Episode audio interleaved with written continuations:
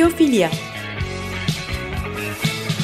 Doğayla, diğer canlılarla, kültür ve tasarımla kurulan özenli ilişkiler üzerine bir program.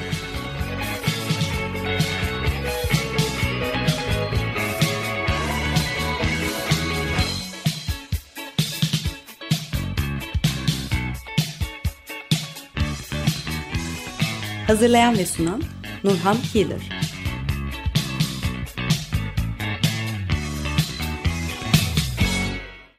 Merhaba Açık Radyo dinleyicileri. Açık Radyo ve Biyofilia'yı dinlediğiniz için teşekkürler. Yaşam kalitesini artıran, çevreyi ve diğer canlıları da gözeten tasarımlardan örnekler var bu programda. Ee, Çinampas'tan, e, Azteklere dayanan bir tarım kültüründen bahsedeyim. Sinanpaz, sürdürülebilir gıda üretimine izin veren ve aynı zamanda sosyal dokuyu iyileştirebilen kültürel uygulamalarla bağlantılı agroekolojik bir sistem. Eski insanlar sadece ormansızlaştırma ve çölleşme üzerine tarım teknikleri geliştirmemişti. Dünyanın dört bir yanındaki birçok kültür araziyle uyumlu bir şekilde çalışmak için ustaca yöntemler geliştirmişlerdi. Azteklerin kültürü yüksek verim alınan bir tarım yöntemini geliştiren, çevrelerine mükemmel bir şekilde uyum sağlayan ve tüm yıl boyunca mahsul yetiştirmelerine izin veren bir kültürdü. Çinampas dediğimiz şey yüzen bahçeler, adalar, çevredeki gölden gelen verimli çamuru kullanarak sadece antik dünyanın en muhteşem şehirlerinden birini değil, aynı zamanda zamanın en yenilikçi ve verimli tarım yöntemlerinden birini yaratan insan yapımı adalar. Tarih boyunca çok çeşitli tarım yöntemleri geliştirmişiz. En eski tekniklerden biri ekinler için yer açan ve besin maddelerini biyolojik olarak kullanılabilir bir biçimde toprağa geri döndüren ormanlık bir alanın kesilmesi ve yakılmasıydı. Diğer erken çiftçiler ürünlerini büyük nehirlerin Nil, Dicle veya Fırat gibi taşkın havzalarına ekerek bu nehirlerin arkalarında bırakacağı devasa besin ve su birikintilerinden yararlanmışlar. İnsanlar dünyanın hemen her köşesine yayıldıkça tarım yapma yöntemleri de kendimizi içinde bulduğumuz farklı ekosistemler ve topografyalar kadar çeşitlenmiş tabii. Dağları teraslarla şekillendirmişiz. Barajlar, bentler, havuzlar, su kemerleriyle suyun akışını yönlendirmişiz. Bu tekniklerden bazılarının yaşamın büyümesini destekleyen, çeşitliliği artıran ve insanlar için bol hasat sağlayan yöntemler olduğu kanıtlanmış. Diğer bazı yöntemler ise medeniyetlerin çöküşüne, bir zamanlar cömert ekosistemlerin çölleşmesine neden olmuşlar. Genel olarak uygarlık, var olmak için bağlı olduğu toprakları aşırı kullanma eğiliminde. E, bu da bozulmaya ve çöküşe yol açıyor tabii. Modern tarım teknikleri ve toplumsal örgütlenme biçimleri toprağın ve doğal kaynakların büyük ölçüde aşırı sömürülmesi demek. Ağır makineler toprağın olmadığı kadar derinine inerek yer altındaki yaşamı rahatsız ediyor ve onu zararlı UV ışınlarına maruz bırakıyor. Çiftçiliğin hızla artan maliyetlerini karşılamak için para kazanma gerekliliği artık ekim, nadas döngüsünde çalışmadığımız ve toprağın toparlanması için zaman bırakmadığımız anlamına geliyor. Verimlilik kaybı ve ekosistemlerin bozulması geçmişte karmaşık uygarlıkların çöküşünde başlıca etkenler olurken modern toplumdaki pek çok kişi bu sorunun sentetik gübrelerle aşıldığına inanabiliyor. Ancak sentetik gübreler doğurganlık sorununu çözmüyor tabi. Nitrojen sabitleyici bakterilerin büyümesini engelliyor. Doğanın cömertliğinin temelini yok etmenin ve çiftçileri fabrikada üretilen şirketlerin sahip olduğu gübre ve tohumlara bağımlı hale getirmenin tehlikeleri açık. Ancak işi geliştirmek ve karlılık ağır basıyor bu tehlikelere karşı. Artık toprağa ve yiyeceklerimize zehir püskürterek sadece yediğimiz yiyecekleri zehirlemekle kalmıyor. Aynı zamanda dünyayı verimli kılan milyonlarca bitki, hayvan, mantar ve bakteriyi de öldürüyoruz. Modern çiftçilik dediğimiz şey kendisi için bir dizi sorun yaratıyor. Verimli üst toprağın kaybı ki araştırmalar her yıl dünyadaki toplam üst toprağın yaklaşık yüzde birini kaybettiğimizi tahmin ediyor. Hayvan popülasyonlarının özellikle böceklerin çöküşü ve biyolojik çeşitlilikteki genel büyük küresel düşüş ve önceden verimli bölgelerin kuruması ve çölleşmesi hep birlikte ele alındığında mevcut krizimiz önceki ekolojik krizlerden farklı bir boyuta sahip. Tarımda küresel bir dönüşümün zamanı geldi, geçiyor bile. Birleşmiş Milletler gibi hegemonik kurumlar bile dünyanın dört bir yanındaki insanlara endüstriyel kimyasal tarım tekniklerini terk etmelerini tavsiye ediyor hem doğayla uyumlu hem de milyarlarca insanı besleyebilen bir tarım biçimine giden yol geçmişe ve geleceğe olmak üzere iki yöne gidiyor. Çiftçiliğin geleceği tüm dünyada geliştirilmekte ve denenmekte olan birçok yeni tarım yönteminde yatıyor. Bu yeni yöntemlerde çok çeşitli teknikler, beceriler, bilgiler ve felsefeler var. Bazı yöntemler ruhsal geleneklerden e, ilham alıyor. Mesela Fukuoka'nın Zen'den ilham alan doğal tarımı gibi.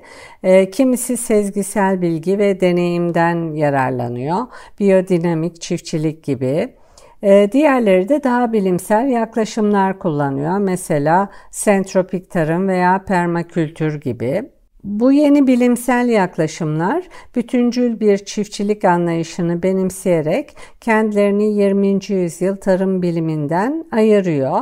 Sadece hasat miktarı ve hektar başına karı değil, tarımsal yöntemlerin etkisini aynı zamanda ekosistemin canlılığı, çevre, topluluklar, çiftçinin yaşam kalitesi ve üretilen gıdanın besin değeri açısından da ölçüyor. Bu yeni çiftçilik yöntemleri kendimizi dönüştürme kapasitemiz ve kendimizi içinde bulduğumuz sürekli değişen koşullara uyum sağlama yetisinden de kaynaklanıyor.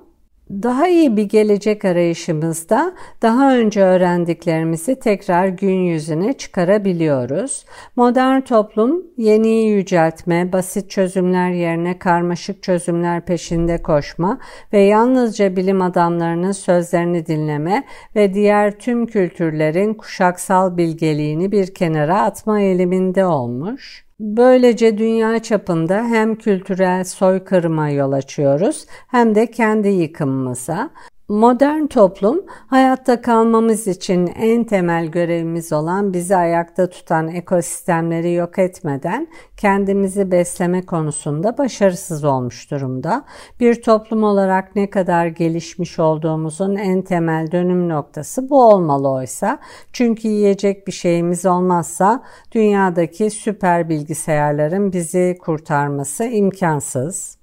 Bu nedenle bilgi ve ilham için çoğu kendi ilkel modern tarım sistemimizden çok daha gelişmiş tarım sistemlerine sahip olan diğer kültürlere bakmamız gerekiyor. Mesela Azteklerin kültürü verimli bir tarım yöntemini geliştiren, çevrelerine mükemmel bir şekilde uyum sağlayan ve tüm yıl boyunca mahsul yetiştirmelerine izin veren bir kültür. Cinampaz bu kültürden geliyor. Yüzen bahçeler çevredeki gölden gelen verimli çamuru kullanarak sadece antik dünyanın en muhteşem şehirlerinden birini değil, aynı zamanda zamanın en yenilikçi ve verimli tarım yöntemlerinden biri birini e, insan yapımı adalarda yaratıyor. Sinampas'ın tarihi şöyle. İspanyollar şimdi Meksiko City olan bölgeye ilk geldiklerinde muhteşem bir manzarayla karşılaşmışlar. Sierra Nevada'nın volkanik dağlarını geçtikten sonra Meksika Havzası'na varıyorlar. Ee, vadi tabanının yaklaşık 1500 kilometre karesini kaplayan çok sayıda göl ve lagün içeren devasa bir vadi bu. Bu göllerin en büyüğü Texcoco ve bu gölün ortasında Aztek İmparatorluğu'nun başkenti var. Tenochtitlan, Mezoamerika'nın e, imparatorluk ve tören merkezi. Yaklaşık 300 bin nüfuslu Tenochtitlan o zamanlar herhangi bir Avrupa şehrinden çok daha büyük ve bu şehrin karaya 3 büyük köprü ve muazzam bir su kemeriyle bağlı olan devasa bir gölü üzerinde yer alması İspanyollar üzerinde oldukça etkili olmuş. Tenochtitlan e, tamamı geniş bir ağ kanalıyla birbirine bağlanan yüzlerce hatta binlerce daha küçük adayla çevrili merkezi bir e, adadan oluşuyor e, muhteşem tapınakların yanı sıra saraylar, kaleler, devasa pazarlarla dolu dev beyaz badanalı piramitlerle dolu bir yer. Bu küçük adalarda kerpiç evler ve kili araziler vardı. Bu adalar sadece Aztekler tarafından inşa edilip yetiştirilmedi. Aynı zamanda onlar tarafından sıfırdan yaratıldı. Bu Sinan Paslar Aztek İmparatorluğu'nun ekonomik bel kemiğini oluşturuyordu ve herhangi bir antik toplumun en eşsiz tarım yöntemlerinden biriydi. Antik toplumların çoğu e, suyu ekilebilir arazilere yönlendiriyorlar. Bunun için büyük ölçekli altyapılar oluşturuyorlar. Aztekler ise ters bir şey yapıyor. Texcoco Gölü'nün uçsuz bucaksız sularında ekilebilir araziler oluşturuyorlar. Tabi şunun da altını çizmek lazım. Aztekler büyük ölçüde Çinampas tarımı yapsalar da icat edenler onlar değildi. Çinampas'ın en eski somut kanıtı Aztek İmparatorluğu'nun şekillenmesinden önceki Orta Klasik sonrası dönem. Yani milattan sonra 1150 1350 Çinampas e, Texcoco Gölü'nün tuzlu sularından değil, gelecekteki Aztek başkenti e, Tenochtitlan'in biraz güneyinde e, Xochimilco Gölü'nün tatlı sularından geliyor. E, Xochimilcanlar ilk olarak önce 900'de Meksika havzasına yerleşmişler. İlk şehirlerini kurup çevreleri üzerinde nüfus sahibi olmaya başlamışlar. 15. yüzyılda Aztekler Xochimilco'yu işgal ederek nüfusu imparatorluklarına getirmiş. Texcoco Gölü'nde kendi kapsamlı Chinampas sistemlerini yaratmışlar. İspanyollar geldiğinde Meksika havzasında 1500-2000 hektarlık Chinampas olduğu sanılıyor. Konuya devam edeceğiz ama önce bir müzik arası verelim. Cabra Khan'dan La Bruja'yı dinleyeceğiz. E, müzikleri metalin gücüyle kültürel kimliği bulmak ve ona tutunmakla ilgili. Cabra Khan'dan La Bruja. Tekrar merhaba Açık Radyo dinleyicileri. Biyofilya programındayız. Ben Nurhan Kiyılır. Müzik arası vermiştik. Cabra Khan'dan La Bruja'yı dinledik. Azteklere hatta öncesine dayanan Çinampas tarım kültüründen bahsediyordum. Sinampas, yüzen bahçeler, çevredeki gölden gelen verimli çamuru kullanarak sadece antik dünyanın en muhteşem şehirlerinden birini değil, aynı zamanda zamanın en yenilikçi ve verimli tarım yöntemlerinden birini yaratan insan yapımı adalar. Sinampa sazlarla iç içe geçmiş demek. Ee, öncelikle suya dayanıklı söğüt ağacından yapılmış tahta kazıklar göle çakılıyor. Uzun bir dikdörtgen şekil veriliyor.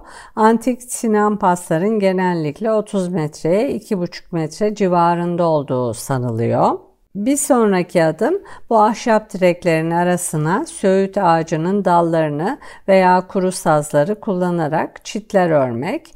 Çitler sabitlendikten ve dikdörtgen kapatıldıktan sonra içerideki boşluk, değişen organik malzeme katmanları ve gölün dibinden gelen çamurla dolduruluyor. Adaların güvenliğini sağlamanın son adımı kökleri çamuru yerinde tutan e, ve sinampası göl tabanının altındaki zemine bağlayan söğüt veya bazen selvi ağaçlarının tüm e, sinampas etrafına dikilmesiydi. Ağaçlar aynı zamanda bitkileri bazen şiddetli kuzey rüzgarlarından korunmak için e, rüzgar perdesi görevi de görüyordu. Bu tasarımla Soçimilkanlar ihtiyaç duydukları tüm su ve gübre ile çevrili ekilebilir arazi yaratmayı başardılar. Bugün Mexico City 21 milyon nüfuslu şehirlerin yaklaşık %70'i bir düzeyde su kıtlığından müzdarip. Meksika havzasındaki bir zamanların büyük göllerinin sularının büyük bir kısmı çekilmiş. Küçük bir köşesi günümüze kadar gelebilmiş. Sinampas'ın doğum yeri Xochimilco, Meksiko şehrinin merkezinden yaklaşık bir saatlik bir otobüs yolculuğuyla Xochimilco, her şeyi tüketen kentsel yayılmayla başkente katılmış ancak yine de benzersizliğini kısmen koruyabiliyor. Nampasların sonuncusu burada. Yaklaşık 170 kilometrelik kanallarla birbirine bağlanan bu yüzen adalar Sinampas kültürünün yaşayan mirası ve bu gerçeğin tanınmasıyla Xochimilco 1987 yılında UNESCO tarafından Dünya Mirası listesinde yer almış. Buranın bir kısmına tekneler, bir kısmına kanolar girebiliyor. Tabi su kirliliği var ve buradaki tarım da bundan kötü etkileniyor.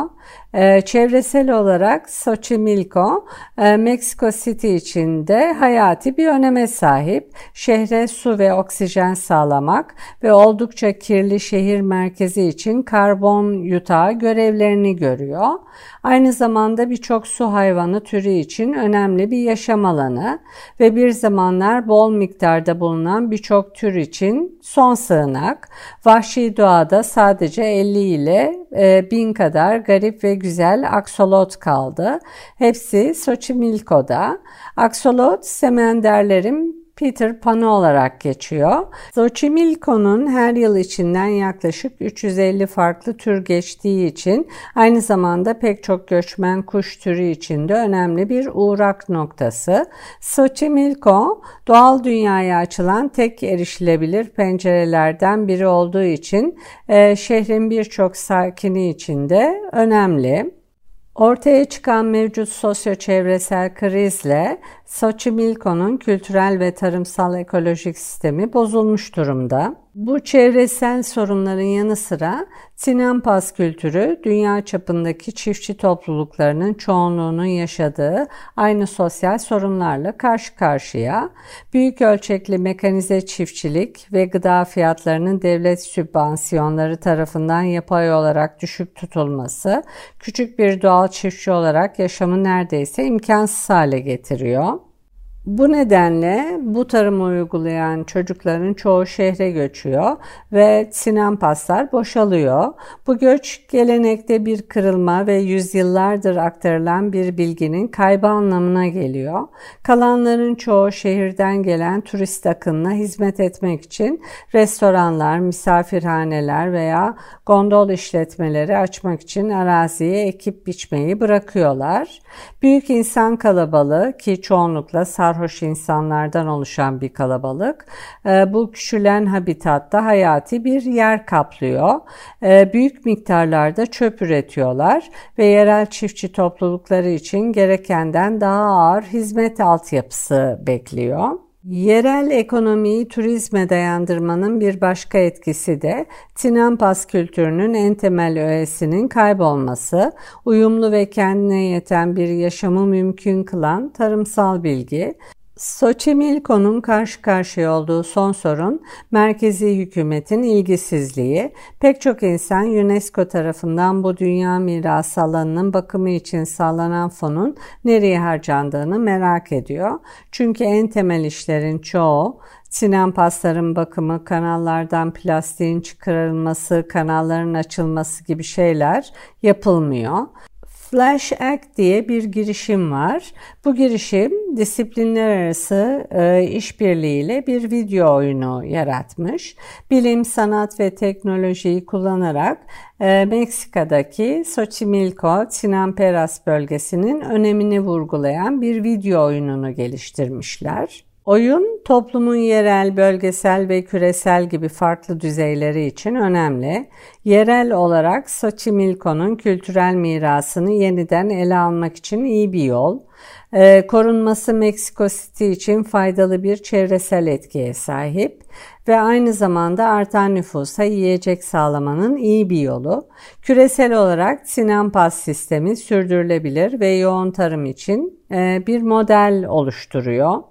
Oyunun kahramanı streptonomi, Zehirli atık, turizm, kentleşme, kötü arazi kullanım uygulamaları gibi etmenlere karşı mücadele ederek ekolojik döngüsünü tamamlamada ısrarcı e, selülotik bir bakteri. Rolü toprak oluşturmak için organik maddeyi parçalamak, sulak alanın dibinden dışarıdaki yaşamı beslediği düzeye doğru yolculuk ediyor. Sanatçılar tarafından sulu boyalarla yapılmış ve daha sonra sayısallaştırılan bir video oyunu. Bakteri tarafından temsil edilen oyuncu engelleri aşmak için besinleri ve koleksiyon malzemelerini topluyor. Sinampa'yı kurtarmak için Sinampas hakkında kültürel bilgileri öğreniyor. Bu ciddi video oyunu Sıçimilko ve Çinampasların duyurulması, farkındalığı ve korunmasına yönelik bir oyun. Oyunun ana fikri Tinampas'ın tarım sistemini sürdürmek için toprak bakterilerinin önemini ve şehircilik, kirlilik ve diğer çevresel tehditlere karşı korunmasını önemsemek. Tinampas çevresiyle çok iyi bütünleşmiş, hidrofonik sisteme yakın, kendine özgü bir tarım sistemi. Bu son derece üretken bir kültür ve ekolojik sistem için bir model olarak hizmet edebiliyor e, prehispanik kültürlerden önemli bir organik miras. E, Xochimilco, Chinampas, e, Streptonomi yazdığınız zaman internette detaylarını bulabilirsiniz. Evet böylece bir programın daha sonuna geldik. Açık Radyo Prodüksiyon ekibine edit için teşekkürler. Sizlere de Açık Radyo ve Biyofilia'yı dinlediğiniz için teşekkür ederiz. Bir sonraki programda görüşmek üzere. Hoşçakalın.